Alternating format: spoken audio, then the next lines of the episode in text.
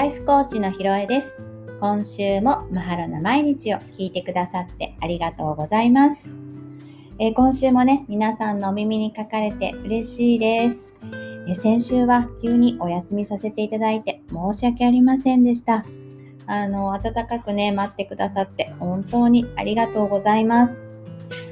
副反応でもねが出てるんで、もう元気ならいいですよなんてねメッセージくださったり、頑張れってね励ましのメッセージをくださったり、本当にありがとうございました。多分私の副反応ってすごく軽かったと思います。腕のね痛さも2日くらいでねほぼなくなりましたし、頭痛もあったんですけど、ただ実は前日からちょっと痛みがあったので、前日からの続きなので、副反応の頭痛ではないんじゃないかなというふうにも思っています。で、熱なんですけれども、私の場合は7度台前半が出ましたし、最初のね半日、私は夜に打ったので、夜打って翌日の午前中、夕方ぐらいまでかなは、ちょっと熱が7度台前半、36度台後半から7度台前半で、息切れのようなね症状もあって、呼吸が浅いっていうようなことはあったんですけれども、夕方なるちょっと前ぐらいからかな、スーッと落ち着いた瞬間があって、そこからはねずっとその辺の体の息切れとか、熱っていうのは落ち着いていました。それ以上ね熱が上がることもありませんでした。で、だるさはちょっと2日間ぐらいは少しあるかな、重いかなっていう感じはしましたけど、でもいわゆるだるーっていうぐらいだったので、しっかりねお休みするためにスケジュールも空けていたのでね、ひたすらだらだらと過ごしていました。ただね、先週インスタでもストーリーでねもう連絡しましたけれども、頭の芯のぼんやり感っていうのがちょっと残って、なかなか抜けなかったんですよね。日常生活をする上では支障はないんですけれども、ちょっと考え事をするとかってなると、もうとにかくね頭は全然回らないんですよね。普段からね、家族からするとぼんやりしてるように見えてるみたいなので、家族にはこの感覚っていうのは分からなかったみたいなんですけれども、でもお母さんって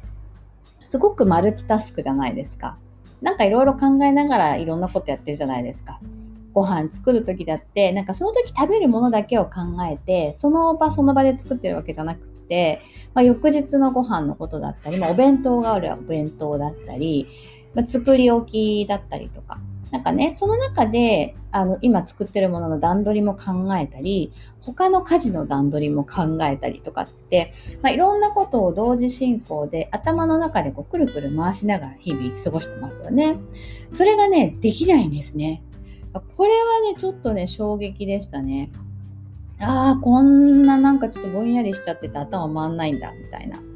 で、もともと私のその、特性として思考がどんどん広がるっていうものがあるので、常に頭の中ってバーって世界が広がっている状態で、それをくるくる回してるんですよね。で、そこに刺激が加わると新しい世界がもう一つできたりとかして、と新しい世界ともともとあった世界って2つの世界とか、それが3つになったりで、いくつも世界が出来上がって、あっちに行ったりこっちに行ったりしながら私は日々過ごしてるんですけれども、それがねできないっていうか、その世界が広がらないっていう感じなんですよね。その1つの世界ですら広がらないっていう感じなんです。ちょっと適切な表現かどうかあれなんですけど、海とかプール、水の中で仰向けで浮かぶと耳のとこまで水が来ますよね。そうすると外の音ってほとんど聞こえなくって、水の音だけになるじゃないですか。その中でボワーンとただただ浮いてるっていう感じなんです。だからある意味とっても心地よい状態ではあったりするんですけど、でもその状態でいろんなことって考えられないし、行動もできないから、まあ動けないっていう感じではあるんですよね。そう、でも今ちょっとね、ふと話しながら思ってたんですけど、まあ、こう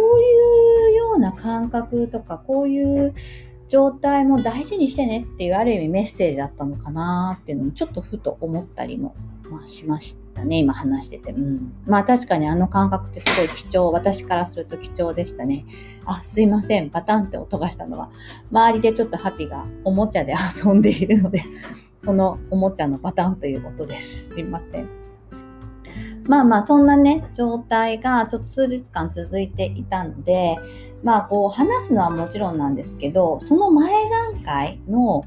構想を考えるっていうようなことがね、もう全然できなかったんですよね。で、まあ今回この後お話しする内容もそうなんですけど、内容ねを聞くとわかると思うんですけど、まあ今日は何か一つのテーマを持ってっていうよりは、いわゆるコラムの中の話をする感じなので、フリートークみたいな感じでもいいかなとも思って、まあ、特に構想とかを考えずにフリートークで話してみようかなとも思ってトライしたんですけど、なんかね、そんな頭の状態なので言葉も出てこないんですよね。なのでちょっとこれは無理だなと思ってやむなくお休みとさせてもらいました。ご理解いただいてありがとうございました。まあ今は接種から1週間ちょっと経って、もうすっかり元気です。頭もね、回るようになってきました。でね、今回の経験で、まあちょっと感じたことがあって、まあ副反応が強く出ることとか出ないとか、まあどっちがいいとか悪いとかって、まあ、すごくいろいろ言われてるじゃないですか。でもね、強く出ても出なくても、それがいいことでも悪いことでも、もうそれ人それぞれでいい悪いはないんじゃないかなって思ったんですよね。もう本当人それぞれ体調だったり、その時のこう気持ちとかもあったりすると思うんで、なんか副反応が出る出ないにこだわる必要ってあんまりないんじゃないかなっていうふうにすごく思いました。なんか接種後2日目かな、まあ、接種を受けたのは左の上腕だったんですけれども、まあ、痛みもねほとんど消えてきていたので、アビアンガをねしようと思ってこうオイルをぬりぬりしてた時に、なんかねすごくねありがとうっていう気持ちがねいっぱいになったんですよね。でもいつもより丁寧になんかオイルをすごく左腕のね上腕に塗り込みました。あ、そうそう、アビアンガって私が日々実践している、まあ、アーユルヴェーダーの、日常をするといいよっていうことの一つで、いわゆるオイルマッサージのことを言います。はい、なのでオイルでぬりぬりっていうのはそういうことですね。まあそうそう。で、たっぷりのね、オイルをこう、左腕にね、塗りながら、なんかこう、ワクチンをね、しっかり吸収してくれて、なんかこうね、受け止めてくれて、ありがとうっていうね、気持ちがね、なんだかね、自然と湧いてきたんですよね。で、プラスこう、まあ、インスタにもちょっと載せてますけど、私ほんと注射が苦手なので、まあそのね、注射をね、受けてくれてありがとうなんていう気持ちもね、同時に湧いてきました。なんかそんな感謝の気持ちいっぱいで左腕をねアビアンガしてたら、なんかねそれまでこう緊張感でいっぱい、またバタンって言ってますね、緊張感でねいっぱいだったこう左腕のね力がふわーっとね抜けてね、なんかね穏やかにねすごくね緩まったんです。なんかねすっごいこれ素敵な瞬間でしたね。私これはワクチンを受け入れたんだなーってふってなんかその時になんかこうスッと腑に落ちたというか、そんな感覚がありました。なんかそしたらこう副反応ってなんか怖さといろんな思いでこうビクビクしていたのが消えて、どんな副反応でも受け入れようって思えたんですね。なんかね、まあ、それがあったので、まあ、頭のぼんやり感っていうのもまあ収まるまでね、まあ、ぼんやりしてればいいかと思って、なんかね急に気が楽になりました。まあ、今日の本題にもつながっていくことなんですけれども、まあ、周りでねいろいろと言われていることがあります。今のお話だと例えばその副反応が出るのがいいとか出ないのが悪いとかいろいろあるけれど、まあでも最後はね自分がどう感じるか、どうありたいかっていうのが、大切なんじゃないかなというふうに思いました。ワクチン接種が終わった方も、これからの方も、受けないっていう選択をしている方もいらっしゃると思います。それぞれ自分がどう感じたいのか、どうありたいのか、そういうところもね、ぜひね、このワクチン接種っていうことを通して感じてみてもいいのかなと思いましたね。よかったらね、ちょっと自分の思いみたいなものを感じてみてほしいなと思います。今日はね、ちょっとここまでの前置きで随分長くなってしまいましたね。今日はね、本の方もコラム記事なので、のんびりいこうかなと思います。さあ、それでは、やっとモハロな毎日、今日の本題に入っていきましょう。今日も、ご紹介している本は関口あずささんの著書、ニューヨークのライフコーチが教えるありのまま輝くエフォートレスな生き方。こちらから、108ページのニューヨーカーが他人と比較しない理由の部分です。今回はね、コラムのような内容です。あずささんがニューヨークで体験された、人と比較しないニューヨーカーって、本当人と比較しないってよくね、人のこと気にしないなんて言いますけど、そういうね、経験を、書かれていた部分であります。ぜひね、読んでみたいなと思った方は本を手に取って読んでみていただければなと思います。この部分を読んでいて、私自身が初めてアメリカに行って感じたことと同じだってすごく思いました。私は19歳の時に初めてアメリカのオハイオ州に短期留学という形でアメリカに行きました。3ヶ月間という期間だったんですけれども、その間にね、とにかく大きく価値観が変わりました。日本に帰ってきた時にね、考え方が本当にね、大きく変わっていたようで、日本に残っていたというか、アルバイト先だったりとかもそうですけど、の人たちからすごく驚かれたのを覚えています。別に外見はね、変わってないんですけど、多分発する言葉だったりとか行動が多分変わってたんでしょうね。でもちろんね、そこでね、もうちょっと違うわみたいな感じで離れていった友人もいました。今思えばね、それがね、離れ時だったんじゃないかなっていうふうにも思っています。そこは置いといて、で、そう、アメリカに降り立って本当に驚いたのは、みんながね、とにかく好き勝手に過ごしてるなーっていうのをね、思ったんです。私は大学の寮に入って、アメリカ人のルームメイトと2人部屋で窓があって、窓からアメリカの大学内のドミトリーにいたんですけれど、いわゆる校内のね、芝生だったりとか、ちょっと広場みたいなのが見えるお部屋だったんですよね。で、その広場を部屋から見たときに、雪が降った、ちょうど寒い時期に、真冬に行ってるので、雪が降ってたのかな。そう、降った日に、降ってる最中、いわゆるバーッと雪が降ってきてる時っていうのは、皆さんダウンとか厚手のコートとかを着て、防寒してるんですけれども、雪がね、降り止むと、結構日差しが出てたんです。本当春の日差しみたいな、ポカポカの日差しが出てたんですよね。で、そうすると、私でも、これだけ日差しが出てると、ダウン着てった方がいいのかな、でも雪残ってるから寒いよなとか、いろいろ考えたんですね。外出るときどうしようかなと思って。で、ふっと窓の外を見たら、もちろんダウンとか厚手のコートを着てる人もいれば、半袖短パン、なんなら B さんで歩いてる人たちっていうのがいたんです。もうね、それを見て、って、当時の私には衝撃でしたね。冬イコール寒い、雪イコール寒い、寒い時には暖かい洋服を着なくてはいけない。日差しが出ていても雪があったらコートは脱いではいけない、冬は冬らしい格好をしなきゃいけないみたいな、そんなね、価値観が刷り込まれていたのが、もう一瞬にして打ち砕かれました。何着てもいいんだ、自分が着たいもの着ればいいんだみたいな。でこうダウン着てる人と半袖短パンの人がよなんて言いながらすれ違ってる様子を見て、お互い何もそれに対してコメントするわけでもない、気にするわけでもない、何か言うわけでもなく普通にすれ違っていく姿っていうのは本当に衝撃でした。日本だとね、今でもそうですけど、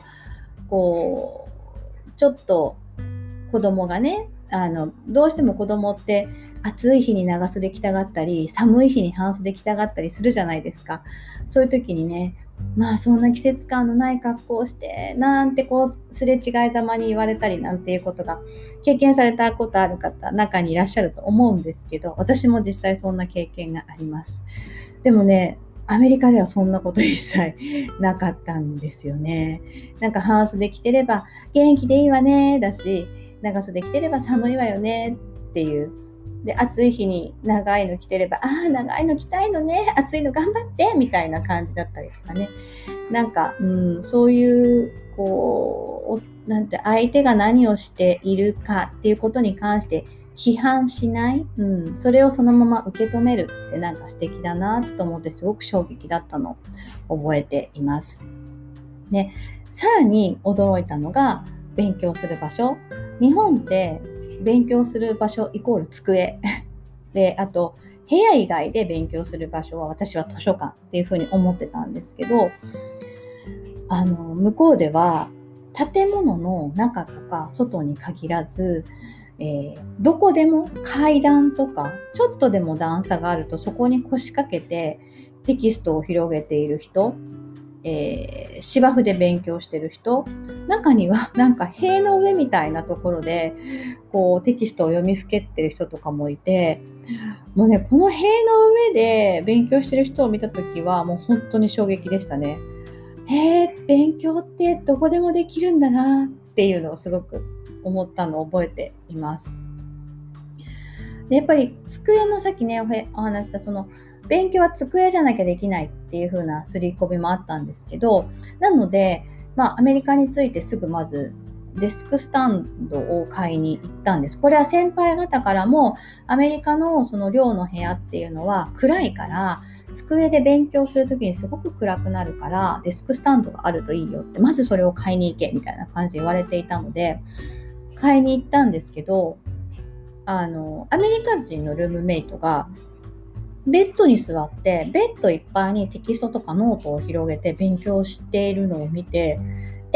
ベッドの上でも勉強できるんだって思って、でそれと塀とか階段で勉強するやつとかこうリンクして、そうだよね、別に勉強ってどこでもしようと思えばできるよなみたいな感じになったんですよね。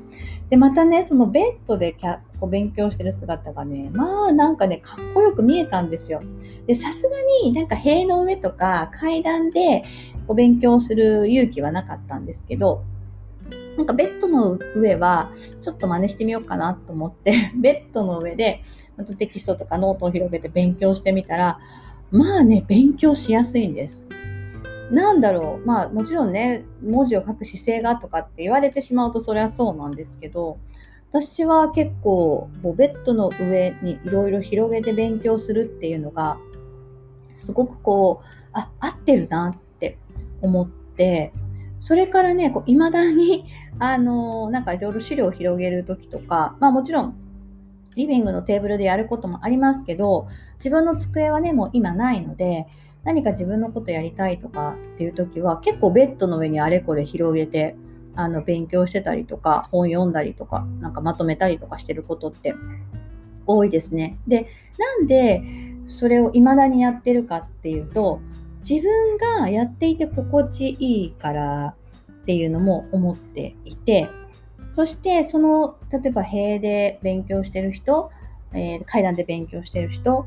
なんかその人たち全てに共通していたのが、自分がその環境が心地いいっていうことなんだんですよね。でなんでそういうふうに心地いいってことに気がついたかっていうと、思い切ってちょっと話しかけてみたんです。なんでそこで勉強してんのとか、なんでそんな格好してんのみたいな感じで。そしたらさすがにみんな、何言ってんのこの子みたいな、なんでそんなこと聞かれるのっていう反応が必ずまさかねそういうこと聞かれると思ってないから帰ってくるんですけど、まあ実はこうこうこうで私は日本人でみたいなことを言って話をすると、あーみたいな理解してくれて、だって私がいいと思ったからとか、だってこれ私好きなんだもんとか、だってここ心地いいじゃんみたいな、そんなね答えが返ってきたんですよね。それであーそっか、ここでは人の目なんて全然気にしなくてよくて、自分がこうしたいっていうことを優先してるんだなっていうのをも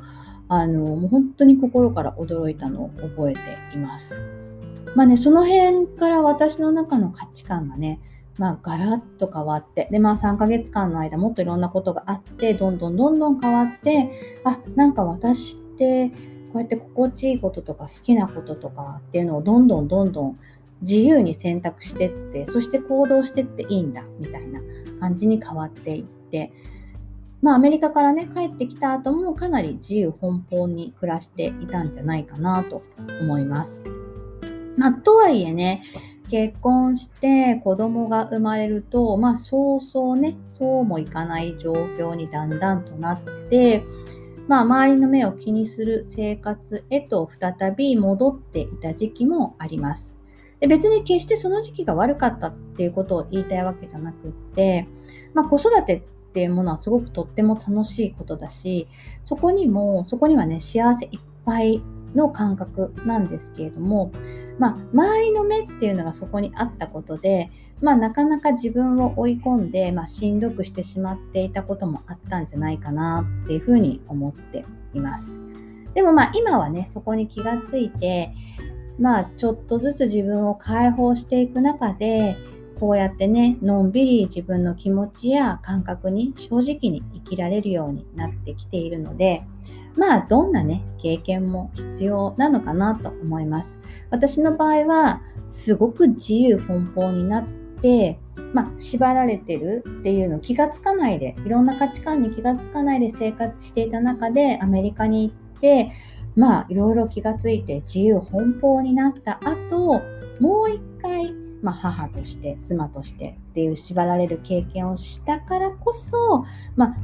両方ね経験したからこそ、そのいわゆる自由の大切さ、自分の心地よさの大切さっていうのが、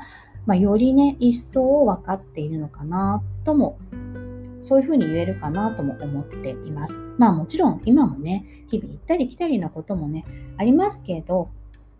でも自分の感覚とか心地よさをね大切にするっていうことをもうまず念頭一番その最優先にして、その行ったり来たりをね繰り返しながら、徐々にね人の目を気にしない自分、私っていうものが出来上がっていくんじゃないかなと思っています。そうなんです。私はね私にしかなれないんだっていうことに、やっと気がついてきたっていう感じですね。人の目からどうとかじゃなくて、いろんな目があっても最終的には私は私にしかねなれないんですよね。私は、クールな感じで喋る速度もゆっくりで、なんとなく涼しげな人になりたいなって思っていた時期がありました。女優さんでそういう方いらっしゃるじゃないですか。とっても綺麗なねスッとしてる感じ、そういう人になりたいなと思って、そんなクールっぽい私を演じている時期も実はありました。なんかね他の人から見たらそんな人がかっこいいって思われるだろうなっていう、他の人の目線をめちゃめちゃ気にした自分の在り方ですね。ところがです、もう今の私を知っている皆さんはご存知ですが、私は大きな声でケラケラ笑うし、身振り手振りも大きいし、表情も笑ったりびっくりしたり、リアクション大きくて忙しい。もうねクールな私とはね、その私がイメージしているクールさとは真反対なところにいる人なんですよね。でなのにそのクールな自分を演じていて、やっぱりちょっときつかったんです。そしてなんか大きな声で笑っていたり、身振りを手振り大きく喋ってる私の方がなんか心地いいじゃんっっていうふうに気がついた瞬間があったんですよね。そう、この心地いいじゃんっていうところに気がついたら、クールさを演じる私っていうものをなんかね、さらりとね、なんか手放すことがね、できましたね。なんかそうなの、もうこれね、私は私でしかないなって、まあもうそこがね、もうケタケタ笑う私、身振り手振りで話す私、リアクションが大きい私、もうね、それが心地よくて、もう楽ちんなんだって、もうそれが私なんだっていう風に、だからもうなんか、まあこれでいいじゃん、これが私なんだよねっていうのがスッと落ちたんですよね。そうすると、なぜか不思議と周りの目線も気にならなくなってきたなっていうのを今はすごく体感しています。この流れってね、ちょっと不思議なんですけど、本当に心地のいい自分の在り方、すごくしっくりくる自分の在り方っていうのが、まあちょっとでも見えてくると、本当に人の目線って気にならなくなってくるので、ぜひなんかまだちょっと人の目線が気になりますっていう方は、自分にとって心地のいい自分の在り方っていうのを、ちょっとね、感じてみてほしいなと思います。はい。では、ここで質問です。あなたにとって心地の良いあなたとはどのようなあなたですか？あなたにとって心地の良いあなたとはどのようなあなたですか？ぜひね、ちょっと意識を向けて感じて、そしてそれをぜひ言葉にしてみてほしいなと思います。言葉にして宣言することで、よりしっかりと自分の中にインプットされて、そしてその方向へ進んでいくと思います。もしよかったら、インスタのコメント欄や、ね、DM でぜひ送ってみてください、ね。インスタのコメント欄でシェアしたいなって思ってシェアすることも宣言になりますので、もしね、よし、もうここ決めたって思ったらシェアしてみていただけると嬉しいです。さあ、今日も長くなってしまいましたが、今週のマハロな毎日はこの辺りで終わりです。最後まで聞いてくださってありがとうございました。今日のお話が少しでも皆さんが心を感じるきっかけになったり、一歩進んでみようっていうきっかけになれたら嬉しいです。それでは来週も皆さんのお耳にかかれますように。ライフコーチのひろえでした。マハロー。